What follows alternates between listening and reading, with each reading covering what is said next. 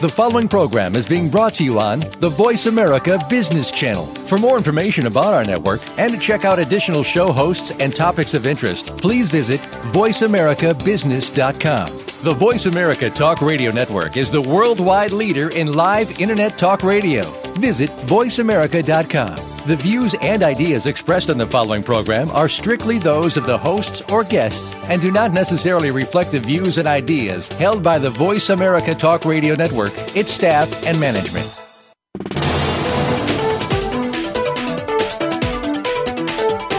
Each business is unique and operated individually of others in the same industry. What they have in common is the potential path to success. Welcome to The Second Stage with your hosts, Jeffrey Kadlic and Brendan Anderson.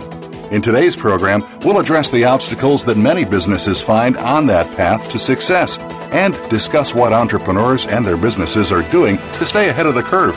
Now, here's Brendan Anderson and Jeffrey Kadlic. Welcome to the show, The Second Stage. This is Jeff Kadlic, and my co host Brendan Anderson is like I, I, like to say, out on assignment. He's actually headed west to close on another investment by our firm, Evolution Capital Partners. Um, lots going on this summer, and like everybody, um, I'm sorry that summer is coming to a close. The weather was okay here in the upper Midwest, and uh, was too busy really to get as much golf in as I like to get in. Um, and uh, just never really slept in and never really uh, uh, chilled out, actually. But we got a lot done uh, at Evolution, got a lot done in the home front, and uh, I guess uh, whether I'm ready for it or not, the uh, the season is about to get started again. in our world at Evolution Capital Partners, things have historically slowed down in the summertime. I think a lot of entrepreneurs don't feel like talking about business um, in the summer. They want to enjoy all the things I just talked about. And um, typically, deal flow picks up for us right about now, right the week before Labor Day. And then it really kicks in uh, in September uh, through the holidays. And uh, it is so it moves very, very fast. Uh, Evolution has its annual meeting in October and uh, we spent a lot of time preparing for that in September and October because that's a very special day for us where we have our investors and our uh, partner company CEOs all in the same place. And um, frankly, none of our investors really want to hear about evolution. They want to spend all their time listening to, to what they've invested in. Um, before I get on to today's topic, I wanted to talk about last week's topic, which um, was was uh, a a good and important topic. It's it's something called conscious capitalism: the benefits of aligned organizations. Our guest was Bill Vogelgesang, co-founder of Candlewood Partners, and uh, I've known Bill for a long time, and uh, a lot of what he said actually fits well with uh, what we do here at at Evolution. Uh, basically, conscious capitalism says that companies have the highest chance for success if they're aligned with a higher societal purpose and are focused on creating value for all stakeholders, not just the shareholders.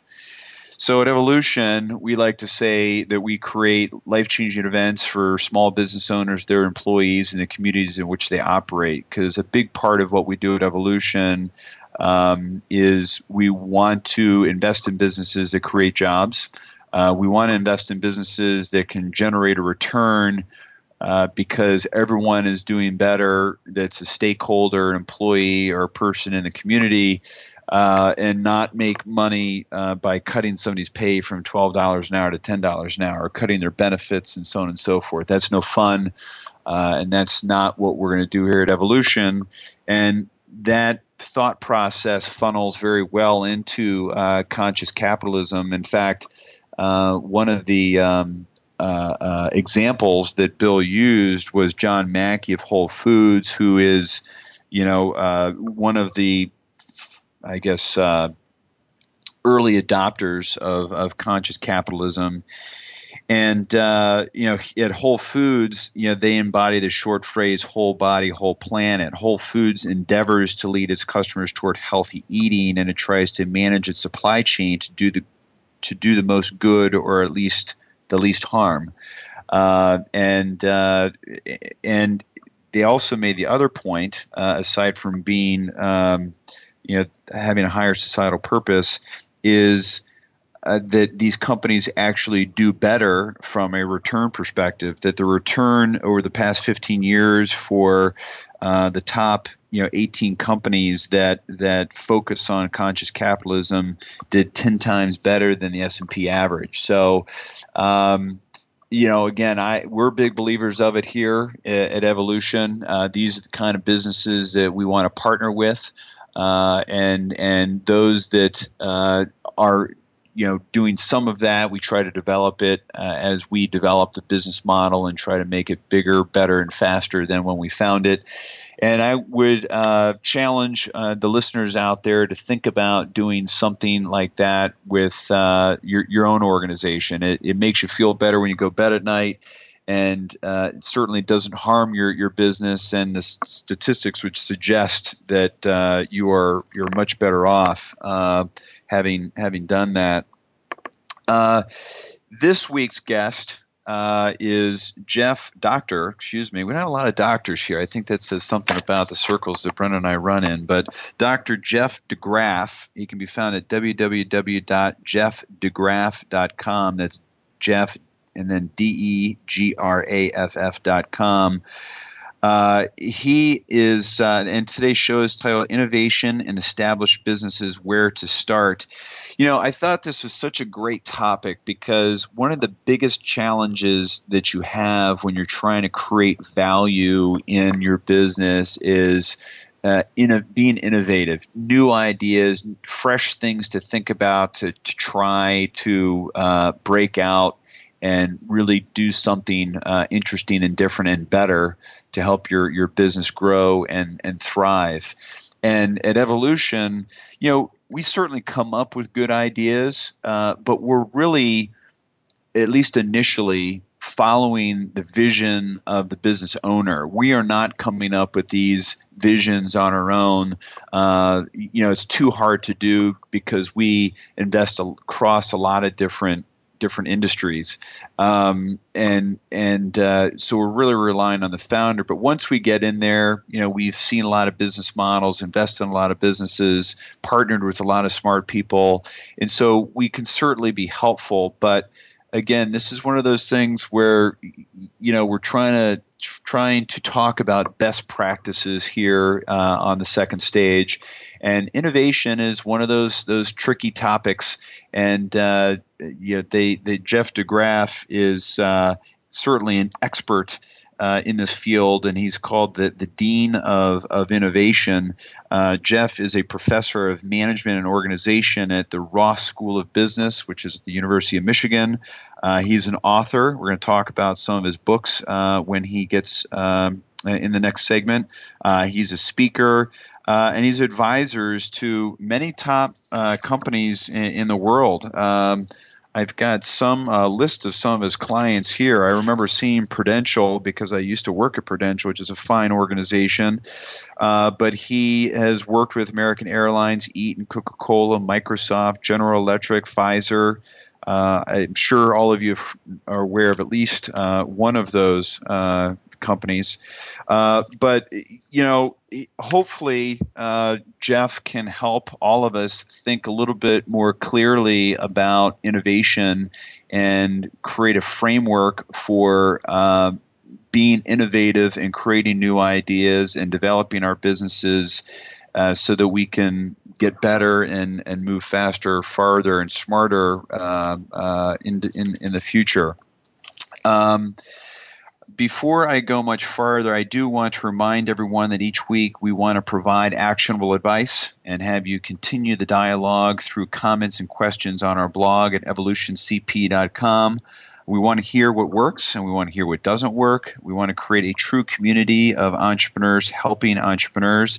You can also email us at the second stage at evolutioncp.com uh, or you can call us at 866 472 5790.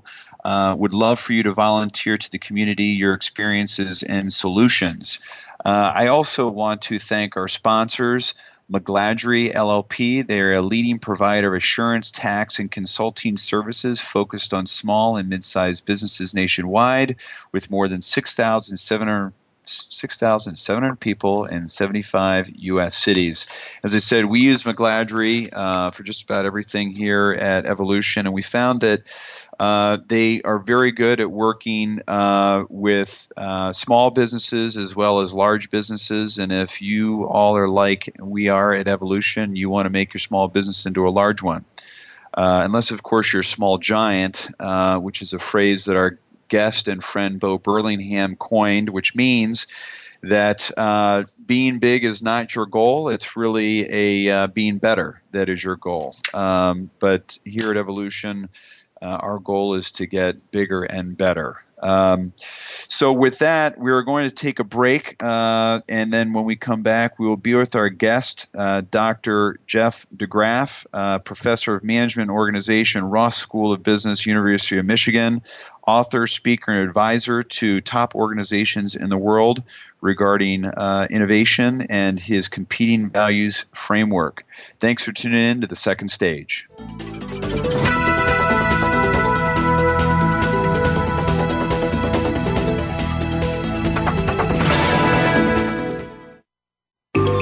Out what's happening on the Voice America Talk Radio Network by keeping up with us on Twitter. You can find us at Voice America TRN.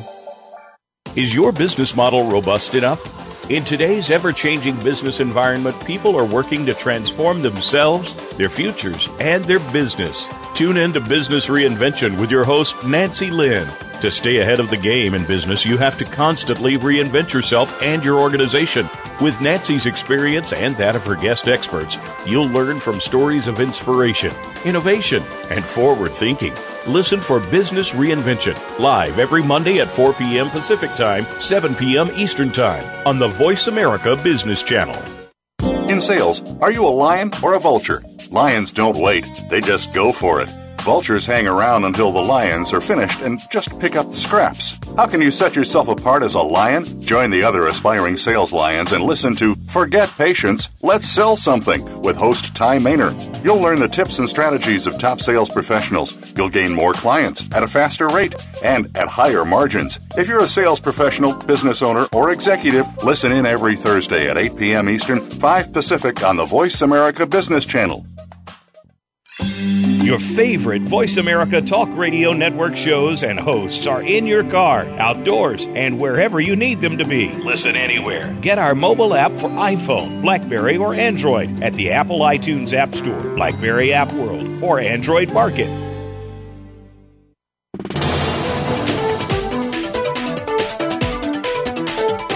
You are tuned in to The Second Stage to reach the hosts or their guests today, call in to 1 866 472 5790. That's 1 866 472 5790. Or send an email to the second stage at evolutioncp.com.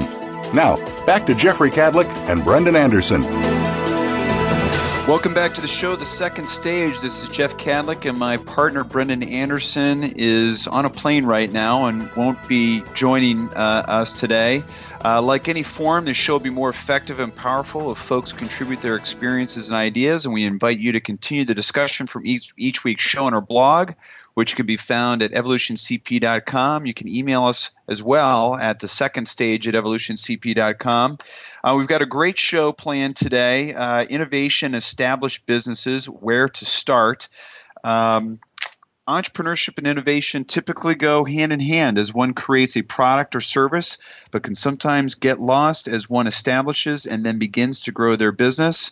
To uncover how a business can be re energized through innovation, uh, we are welcoming our guest today, Dr. Jeff DeGraff, dubbed the Dean of Innovation through his work as both a professor of management and organization at the University of Michigan over the past 25 years, as well as an advisor to many of the world's leading organizations. So during this episode, Jeff, we want to learn from you about what business owners can do to jumpstart innovation in their established organizations. Welcome to the show. Well, thanks for having me on, Jeff. First, let me tell you where that nickname came from, the Dean of Innovation. If your listeners don't know this, well before I became a professor and started working with very big companies, when I was 25 years old, I had a PhD in artificial intelligence, and instead of going to work for an Ivy League school, I went to work for a man who had been bankrupt two years earlier, Chapter 11. I was one of the original executives that built Domino's Pizza, and oh, from really? the ground up. So I, so in a sense, the new books I'm writing, the the column I'm I'm doing uh, for Inc., et cetera, are really kind of going home and sort of taking, sort of coming full circle from where I started and then trying to apply all the additional stuff I've learned from working with big companies and trying to apply them back to somebody who's trying to build a business.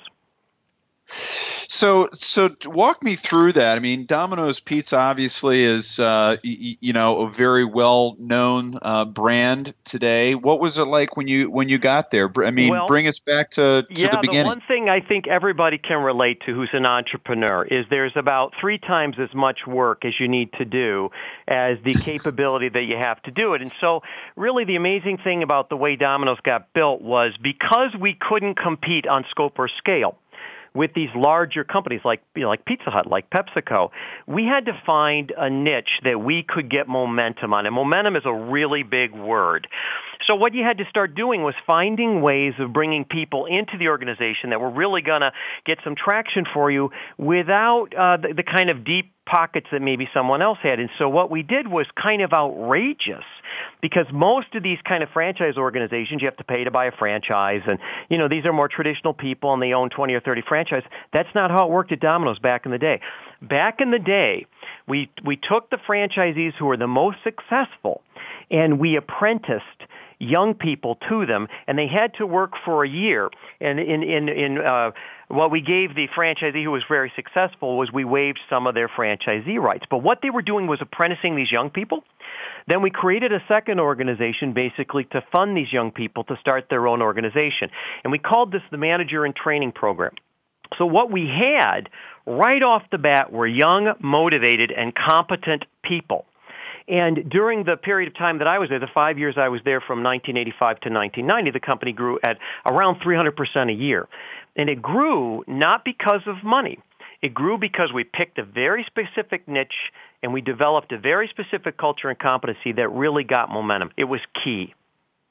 So, uh, so that that is really in my mind the crux of you know what we need to be talking about is so how did you come up with that idea? I mean what what was going on? Did you go into a room with a bunch of executives and just whiteboard it in a big pot of coffee or was there some more established framework around how you oh, approached I'd love, I'd, oh i'd love to tell you how smart i was and you got to imagine you know i'm a i'm a smart nosed 25 year old kid all these other people you know had been in the service and you know they'd worked at you know gas stations and all kinds of things.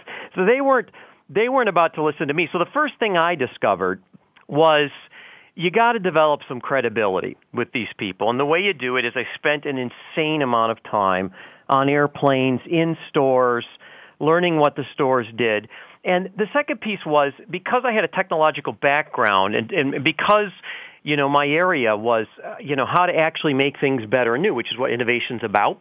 I would go to these stores and mostly to the commissaries, which were the big kind of, um, the places that manufactured the dough and the, you know the cheese and the vegetables, et cetera, and I would apply some of these improvements. And and you can imagine none of them were really sort of gigantic at the beginning. They were very, very small. And you know what reminds me of? It reminds me of that movie Moneyball.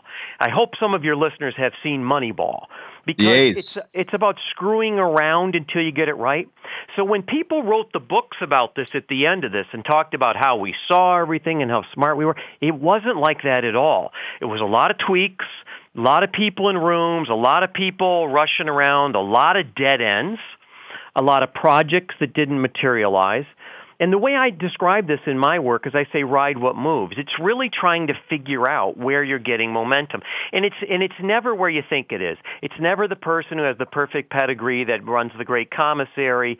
It's never the deal with the great, you know, with the with the number one vendor that you want to have that really transforms it.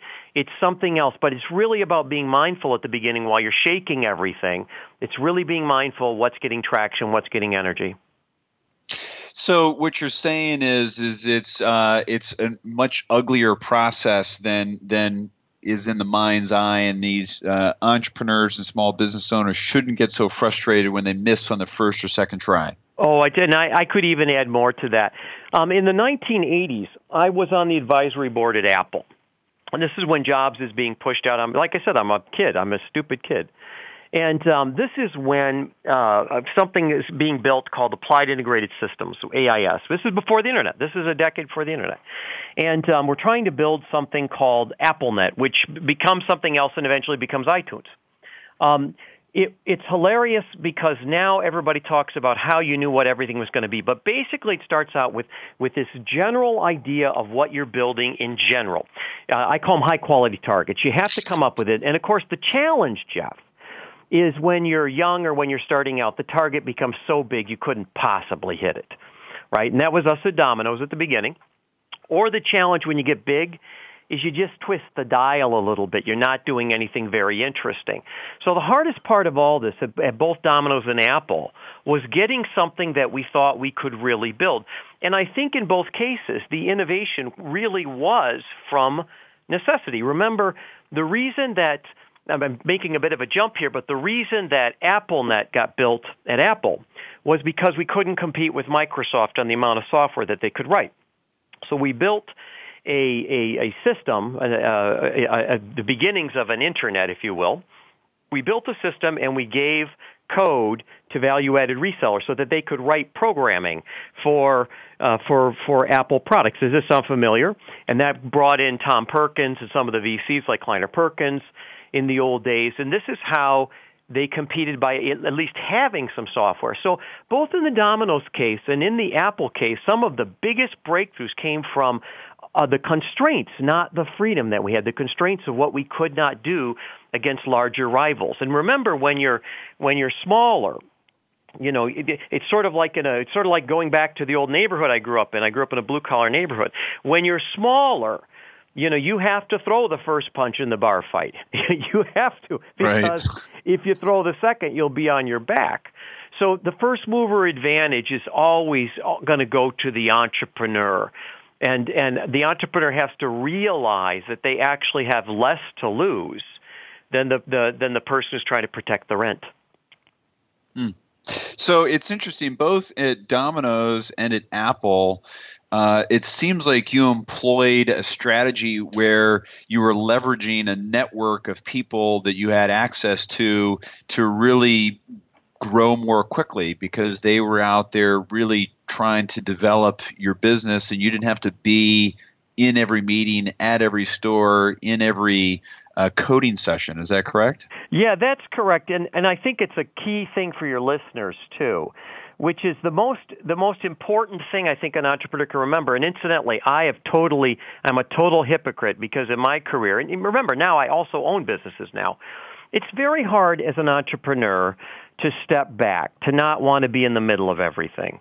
And you know, you read about it and everybody talks about it, but I think every entrepreneur should have an understudy. That's the key you're only as good as the two or three people right around you. And if you get that wrong, it doesn't matter what your strategy is, you're not going to get it right. So that initial team that you work with, I think the way to develop them is the way doctors get taught. See one, do one, teach one. You know, trial by fire. So what you do is you bring them along to the deal. And okay, maybe he and maybe he or she doesn't get it the first time, and maybe that's a long conversation at the Marriott. And then maybe a couple times later, you let them do it.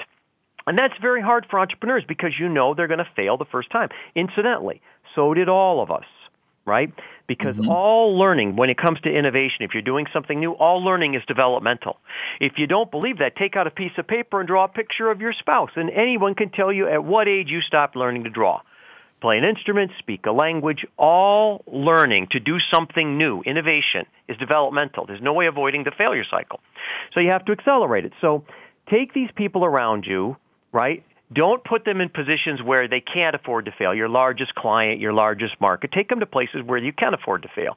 And everybody has some place they can afford to fail out of the way. And then finally, over time, those people become the, the people that connect the dots for you, that get you into a network, that get you a line of sight to emerging technologies, emerging markets, emerging opportunities. And they're going to cross boundaries because innovation isn't going to happen in your sector. You're not going to find the great solution looking in your own sector. I come back to Domino's. I mean, the great solutions that we had at Domino's were not found in the food industry. We found them in other industries, and we simply took what we saw and applied it to our own industry, which of course is what Steve Jobs and everybody else talked about uh, when he was alive about simply connecting dots. It's really what it is. Hmm. So it's uh, it's a, a lot of, I guess, getting out of your comfort zone. Is that is that fair? I think I think every day you know, I'm a middle-aged man at this point. I think if you're not occasionally doing something that you're you believe is a little over your head or a little faster than you can handle it, I think you're probably not going fast enough. And again, I come back to momentum as a key word here. You want momentum. If the innovation doesn't happen through through excessive planning, in fact, there there is a fundamental challenge of innovation, which is it's the only time-based form of value. And what that means, it's a clever way of saying it happens in the future. But we don't have any data on the future, do we? You know, so what people do is they do excessive data gathering. You know, so we've all been to the meeting about the meeting or seen the report about the report. And while you're studying things, other people are are launching. So the challenge of innovation is that you're always supposed to be, uh, you know, sort of uh, a one horizon farther than you really can be. And the biggest form of resistance to innovation is excessive planning. People who are who are waiting and waiting and waiting while other people are running the experiments. So, so there is this key idea that you do have to be a little bit over what you can handle. But but there are four steps I think that are critical, and and maybe uh, maybe when we come back from the break, I'll take you through what I think are the simplest steps for an entrepreneur to actually get this kind of momentum and get these people around them. Yeah, and you're being innovative because you're getting ahead of, uh, of, of. That's good. No, that's good. And, and and in the next segment, we are going to talk about uh, you know all of your books, including your most recent book, "Making Stone Soup: How to Jumpstart Teams Highlights." Uh, and, and, before we go on a break, though, I wanted to uh, just ask you a little bit more about the momentum, because in my mind, momentum obviously is employing the help of others a little bit to move faster than one person can move if you can tap 10 other people to do it. But it also in my mind also implies that you're more efficient and maybe not making as many mistakes or am i mis- misreading that? I don't know if you are more efficient. I certainly think that would be a hallmark of my own work. I'm a kind of an efficiency wonk. But i would say i would say this a couple things to to your listeners. Number one we're living in an age where connecting with other people is transparent, particularly through universities, through incubators, through government incentive programs. These are called COINS, Collaborative Open Innovation Networks. So it's relatively easy to put seekers and solvers together. These are things I worked on in the 80s, right? So number one, if you don't know anybody in any of these places, you're not working very hard at it, right? Give mm-hmm. yourself a couple hours on the web and pick up the phone and call a few people. That little candy bar in your pocket can do stuff, you know, that back in the old days we, you know, were supercomputers. So number one, reach out across your business, but you have to, in order to get these deals to work, you can't talk ambiguously. You have to say, I've got this kind of project. I've got this kind of a client. I need this service. You've got to be very specific because the problem is there's a lot of noise in these networks, right? And the problem is there's a lot of, uh, you know, there's a lot of uh, amateurs in these networks. So what you're trying to find are people with real solutions to this and to search and reapply them. That's step one. The second if you want to get momentum, don't start in the middle of your organization. Start in your organization where you have a crisis or you're on a roll. So have your listeners think about a bell curve for a minute. You know, where innovation is going to happen is not the middle of your bell curve. That large 12-step program you're running that's like a quality program, that's never going to produce innovation because the middle of an entrepreneurial organization, a small firm, is designed to stay alive. It's designed to create equilibrium. But where it has a crisis, the risk of trying something radical and the reward of staying where you're at is reversed. The same is mm. true when you're on a roll. This is what we call risk capital. So whether, you know, think about it. Think about Apple for just a minute. 1997, Apple's trading below seven bucks a share, right?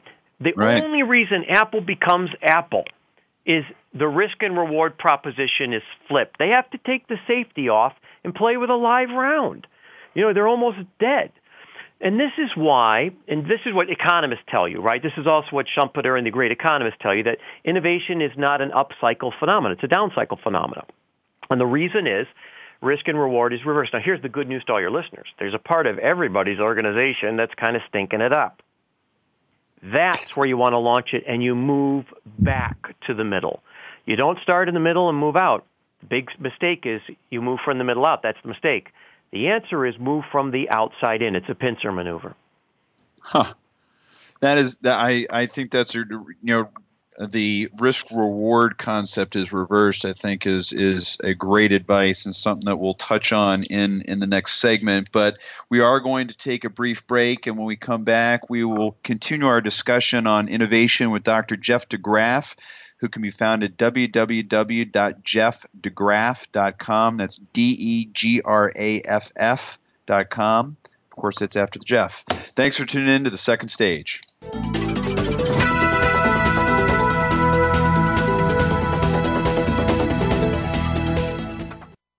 Think you've seen everything there is to see in online television? Let us surprise you. Visit VoiceAmerica.tv today for sports, health, business, and more on demand 24 7. Are you an entrepreneur that wants to achieve more? Not just in it for profit, but to do work you find meaningful that adds more value to more people in more ways?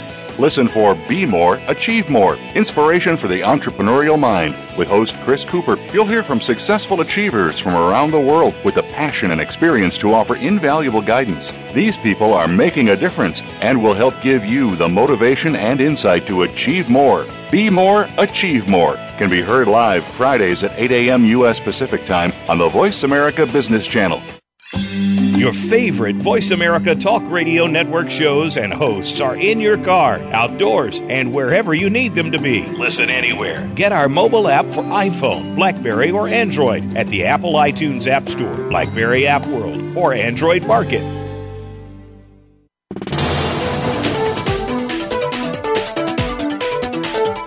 You are tuned in to The Second Stage. To reach the hosts or their guests today, call in to 1 866 472 5790. That's 1 866 472 5790. Or send an email to The Second Stage at evolutioncp.com. Now, back to Jeffrey Kadlic and Brendan Anderson. Welcome back to the show, The Second Stage. This is our show, but it is a forum, so we're looking for input from you so that we can benefit from everyone's experience. We are back here uh, talking about innovation in established businesses and where to start with our guest, Dr. Jeff DeGraff, the Dean of Innovation, and Professor of Management and Organization at the Ross School of Business at the University of Michigan. And uh, we finished off the uh, last segment talking about reversing the roles of, of risk and reward. Um, but I also want to make time to talk about uh, a couple other uh, important things that Jeff has been involved with. Uh, the competing values framework uh, is one of the things I'd like to bring up first, Jeff. If you could spend a little bit of time explaining to our audience what that's all about. Yeah, it's often referred to as the Michigan model. You've seen it everywhere. It's probably one of the t- 25 top, you know, management models of all time. Uh, I'm kind of the third of the four people that de- developed a lot of the pieces to this. Basically, it says that um, leadership is effective in specific situations and ineffective and actually destroys value in others. So this is not a Myers-Briggs test that says I'm an ENTP or an INFJ and talks about style. It actually talks about value creation.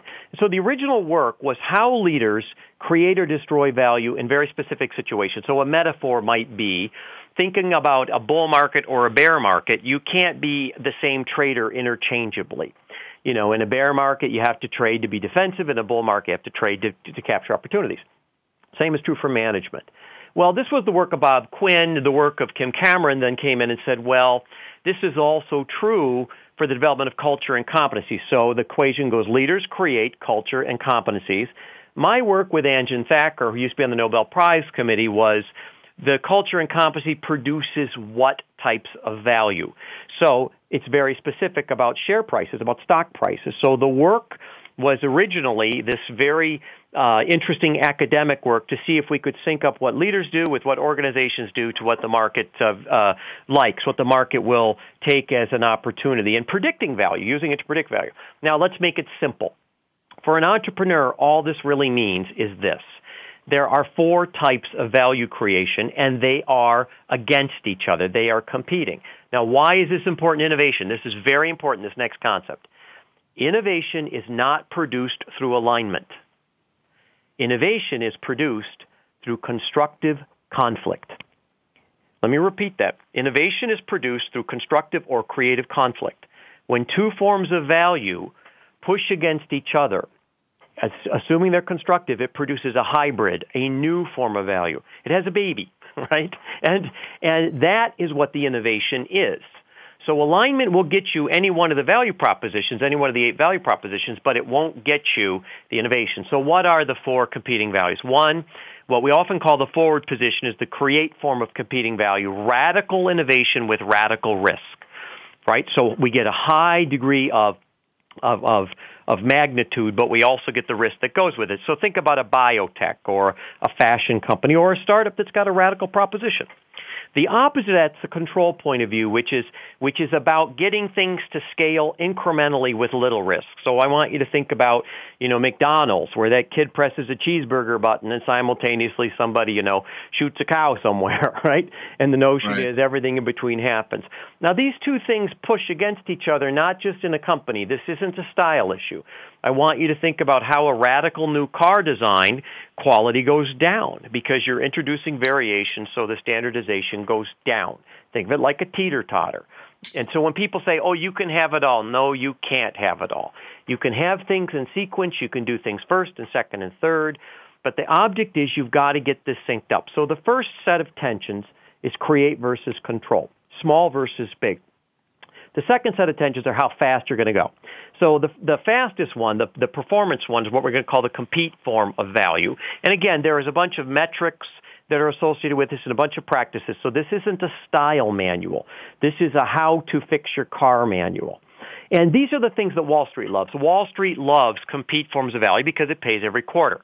You know, think about this is Goldman Sachs, this is General Electric, this is that small startup that figured out about the third year how to actually uh, make the, the shareholders very, very happy by focusing on three things that it's doing, right?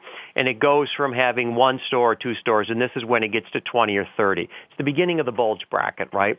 Well, the opposite of that is the collaborate point of view, which is about developing your team and your culture and your people, making sure that you've got the kind of relationship with customers that you want. Now, the trade-off is you can go very fast and be not sustainable, or you can go very slow and be sustainable.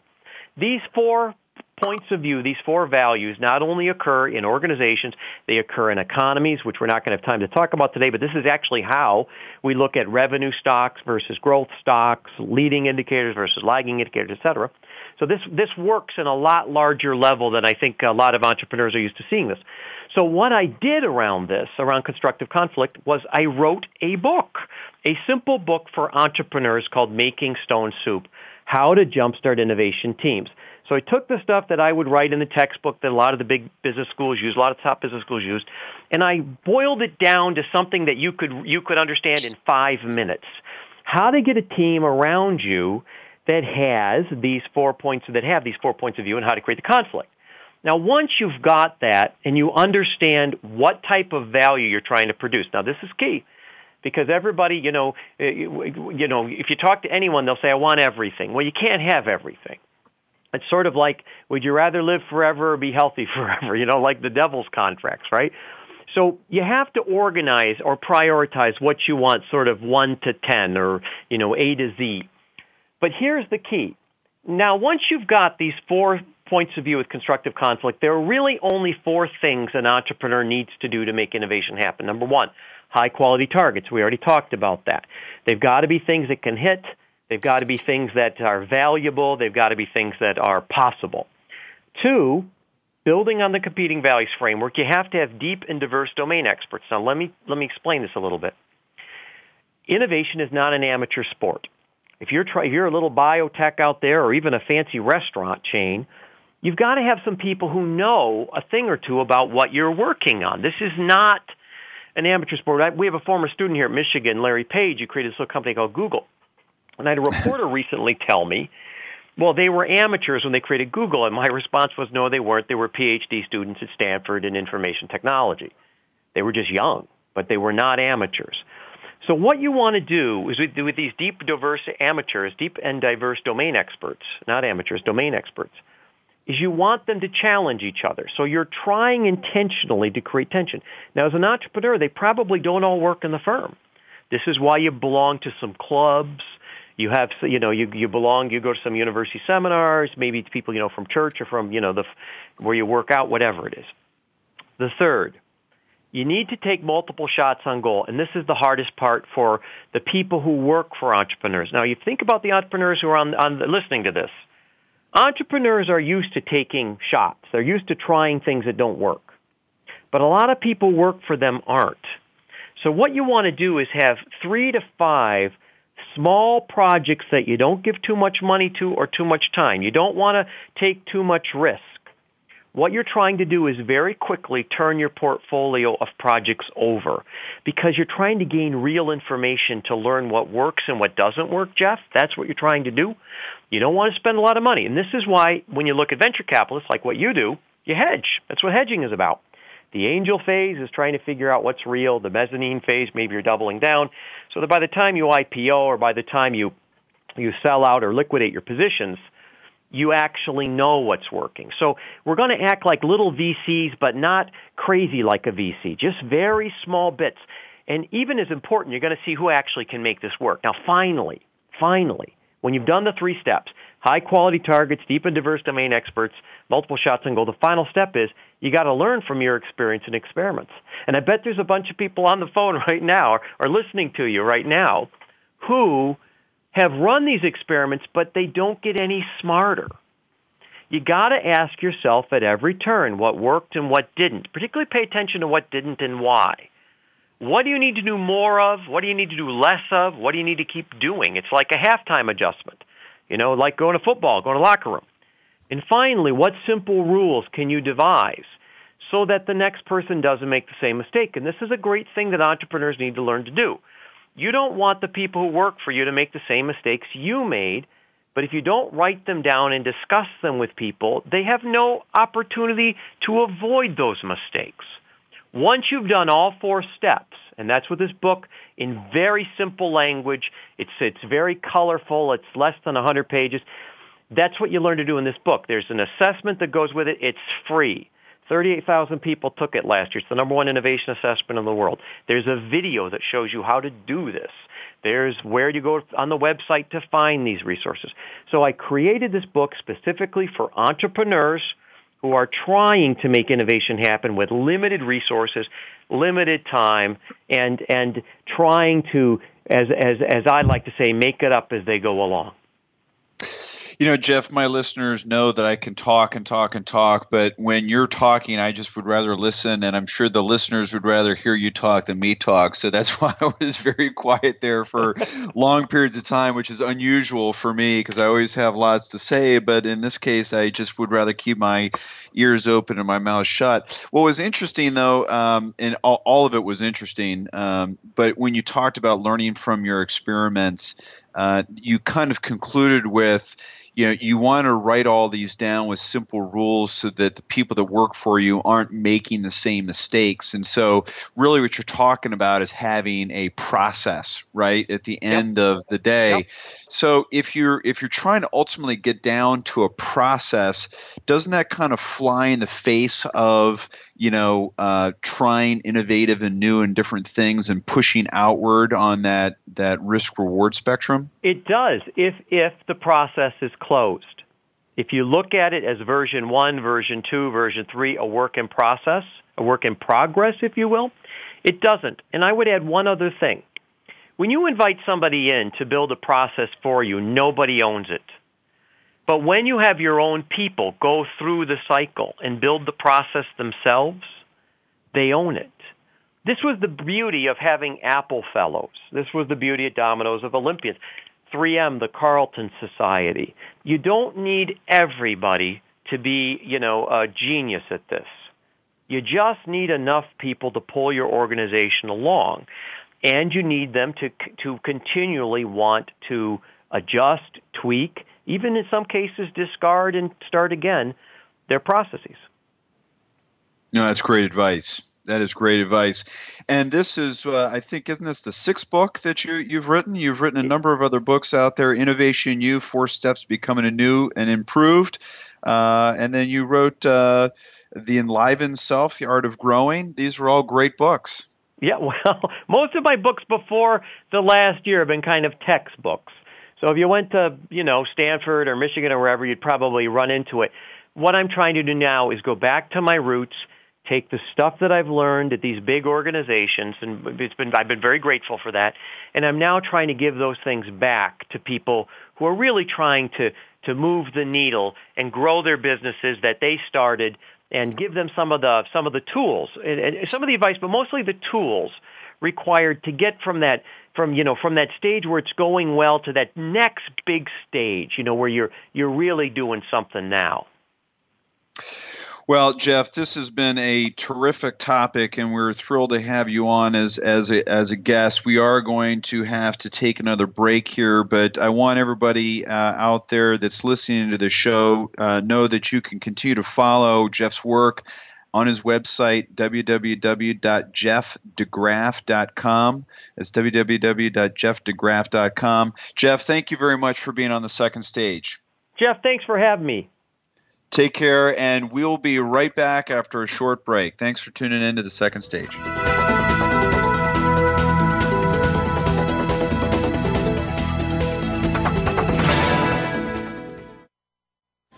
We're making it easier to listen to the Voice America Talk Radio Network live wherever you go on iPhone, Blackberry, or Android. Download it from the Apple iTunes App Store, Blackberry App World, or Android Market. Do you need directions to solid financial future? If so, the Money Answer Show with Jordan Goodman will provide you with a roadmap to making smart money decisions in every area of your personal finances. Join Jordan every Monday at 12 p.m. Pacific Standard Time, 3 p.m. Eastern for the Money Answer Show on the Voice America Business Channel. Learn how and where to get the best deals on mortgages, cars, and insurance. Find out the best ways to save for college and retirement. Get out of debt, improve your credit rating, and save on your taxes. The Money Answer Show with Jordan Goodman will provide you with great tips on investment opportunities in real estate, stocks, annuities, and other investment vehicles. That's the Money Answer Show with Jordan Goodman on the Voice America Business Channel every Monday at 12 p.m. Pacific Standard Time. Today, enterprise technology is both strategic and global. Each week on CIO Talk Radio, IT thought leaders from around the world share their experiences with listeners as they discuss with Sanjog Aul how they are trimming costs and partnering with business to innovate and help IT become more competitive. This means better care for customers and improves the corporate bottom line. If you want to keep up with IT thought leadership, listen to CIO Talk Radio with Sanjog Aul every Wednesday at 7 a.m. Pacific Time, 10 a.m. Eastern Time on the Voice America Business Channel, the bottom line in business talk. Your favorite Voice America Talk Radio Network shows and hosts are in your car, outdoors, and wherever you need them to be. Listen anywhere. Get our mobile app for iPhone, Blackberry, or Android at the Apple iTunes App Store, Blackberry App World, or Android Market.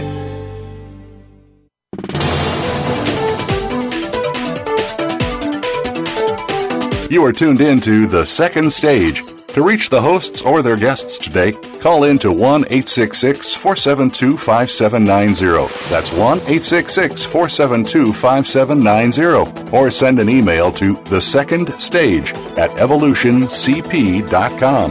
Now, back to Jeffrey Kadlic and Brendan Anderson. Welcome back to the show, The Second Stage. This is Jeff Kadlic, and my tag team partner is out on assignment.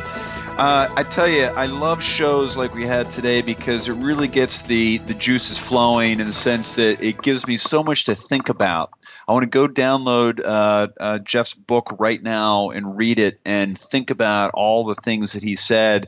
I'm almost afraid to recap the conversation because I'm not going to say it nearly as well as he said it, and uh, I'm uh, so I, I, am going to touch on a few things uh, and get people thinking about um, all of this sort of stuff. Uh, the first was, you know, uh, and really kind of building off the four points that he made at the end was just the high having getting to the high quality targets. I think that's a great point. You know, you gotta, you know, try a lot of different things, but you got to get to the point where uh, there's actually something that uh, you can sink your teeth into and build on. Uh, you know, build on the competing values, which he had enumerated earlier in the second segment. Um, take multiple shots on goal. What I loved about that was really you're really trying to figure out what projects are worth working on and which ones aren't and and go to the points where you can fail and nothing bad is going to happen uh, if you do fail uh, but you certainly figure out what's worth working on and then learning from your experiments. You know document everything focus on what didn't work and why write down simple rules and create a process but make sure that process is really an open loop that continuously be challenged. You know a lot of what we try to do here at, at evolution um, and certainly not uh, nearly as well developed as what, what Jeff was talking about is is trying to add that kind of value to get people thinking out of the box uh, and challenging the vision constantly so that uh, uh, you have a higher chance well really have a higher chance of realizing quickly whether you've got something really exciting uh, or you've got something that's not so exciting. You got to figure out uh, what new direction that you, you need to take uh, the, the business in to to uh, create create value. Know, the other thing that really struck uh, stuck out in my mind was just this constant manipulation, if you will, of the risk and the reward, where he was always conscious of risk about you know again going where you can fail first uh, but also flipping the whole reward. Um, you know when you've got nothing to lose you got to try something bold uh, and when things are going really well uh, you got house money to try something bold. And he used examples uh, you know at apple uh, as one of those um, uh, one of one of his analogies, and I don't remember if he was on air when he talked about it or when it was during our break, but uh, when Apple was on its back at seven dollars a share, was when they were trying some of these bold things because they couldn't compete against Microsoft and their ability to produce a lot of software. So, again, I know I'm babbling uh, a little bit here, but uh, you know that was an invigorating uh, conversation. Uh, as he had said, uh, you know he has this new book called "Making Stone Soup: How to Jumpstart Teams Highlights," and um, um, I would suggest going to get the book if this uh, conversation encapsulates anything that that uh, you can find in that book. I'd say it's well worth uh, the money. Um, and uh, you know, as I had said, and you'll find this on Jeff's website, uh, the list of clients that he has had exposure to and has helped uh, is is very uh, extensive and uh, very well known and regarded organizations. And I'd be shocked if you didn't know every single one of them that was that was on there. Um, and I'm going to switch tangents here a little bit, only because I think about you know entrepreneurship when I think about innovation, and it's really important you know to take risks. And I think in one of the earlier shows, you know, I talked a little bit about the decline in entrepreneurship and entrepreneurial thinking uh, in the United States. And there was an article uh, in the the Brookings Institute did a uh, a study in May of this year uh, on the declining business dynamism, and there was an article, uh, you know, in um, the Wall Street Journal, "Risk Averse Culture Infects U.S. Workers." Uh, a sharp drop and uh, sharp and silent drop in American entrepreneurs uh, uh, is was the title of a U.S. News and World Report. Um, you know, all of this is really important because of the concept of economic dynamism, which is extremely important to a healthy economy and even more important to job growth. In my words, the idea of economic dynamism is basically that when businesses are created, some will succeed and some will fail. Those businesses that succeed will generally create a lot more jobs and those businesses that fail and will lose jobs.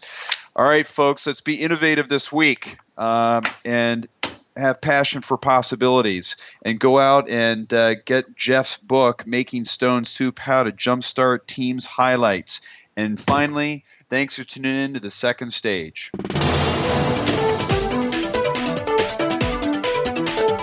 Thank you for tuning in this week to The Second Stage. Please join Jeffrey Kadlic and Brendan Anderson again next Monday afternoon at 2 p.m. Pacific Time, 5 p.m. Eastern Time on the Voice America Business Channel. And have a successful week.